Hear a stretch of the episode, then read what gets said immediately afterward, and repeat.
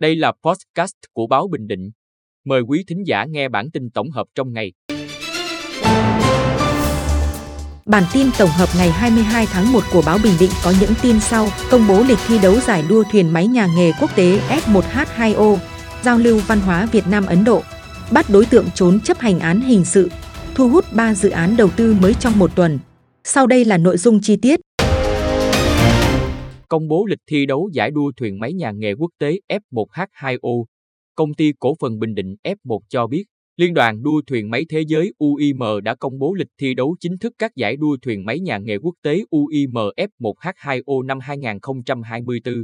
Theo đó, giải đấu năm nay có 6 chặng, gồm Grand Prix of Indonesia từ 23 tháng 2 đến 25 tháng 2, Grand Prix of Bình Định Việt Nam từ 29 tháng 3 đến 31 tháng 3, Grand Prix of Italy từ 14 tháng 6 đến 16 tháng 6, Grand Prix of Albania từ 5 tháng 7 đến 7 tháng 7, Grand Prix of China từ 20 tháng 9 đến 22 tháng 9 và 27 tháng 9 đến 29 tháng 9 và Grand Prix of Sharjah dự kiến vào tháng 12 năm 2024.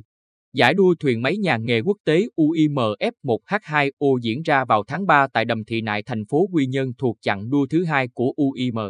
Chuẩn bị cho sự kiện này, đội đua thuyền máy F1H2O Việt Nam Bình Định đã ra mắt với hai thành viên, gồm nhà đương kim vô địch thế giới người Thụy Điển, Jonas Anderson và tay đua người Estonia, Stefan Arand.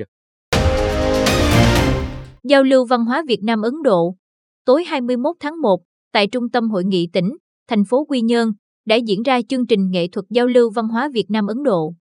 Do Ủy ban Nhân dân tỉnh phối hợp với lãnh sự quán Ấn Độ tại thành phố Hồ Chí Minh tổ chức để chào mừng kỷ niệm 52 năm thiết lập quan hệ ngoại giao giữa Việt Nam và Ấn Độ. Ngày 7 tháng 1 năm 1972, ngày 7 tháng 1 năm 2024 và kỷ niệm 74 năm ngày Cộng hòa Ấn Độ, 26 tháng 1 năm 1950, 26 tháng 1 năm 2024. Chương trình diễn ra với những tiết mục biểu diễn nghệ thuật đặc sắc do nhà hát nghệ thuật truyền thống tỉnh, Trung tâm Văn hóa tỉnh, Trung tâm Võ thuật cổ truyền Bình Định, thuộc Sở Văn hóa và Thể thao và đoàn nghệ sĩ múa Ấn Độ biểu diễn. Bắt đối tượng trốn chấp hành án hình sự.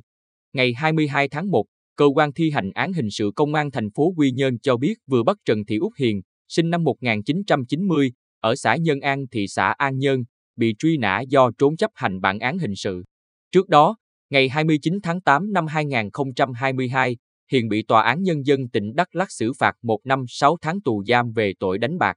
Tuy nhiên, do đang nuôi con nhỏ dưới 36 tháng tuổi, nên Hiền được hoãn thi hành án đến tháng 12 năm 2023.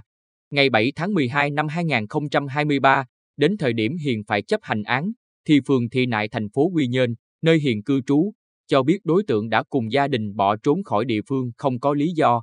Đến ngày 20 tháng 1, từ nguồn tin thu thập được, đơn vị đã phối hợp với công an phường Bình Hưng Hòa B quận Bình Tân, thành phố Hồ Chí Minh, bắt hiện khi đối tượng đang thuê trọ sinh sống tại đây. Thu hút 3 dự án đầu tư mới trong một tuần.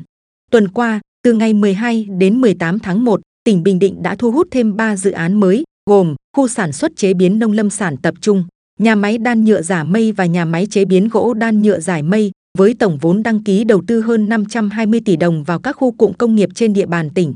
Trong 3 dự án nói trên, dự án khu sản xuất chế biến nông lâm sản tập trung của công ty cổ phần Vina Nuchi Food Bình Định đăng ký đầu tư tại huyện Tây Sơn có vốn đầu tư lớn nhất với 495,9 tỷ đồng.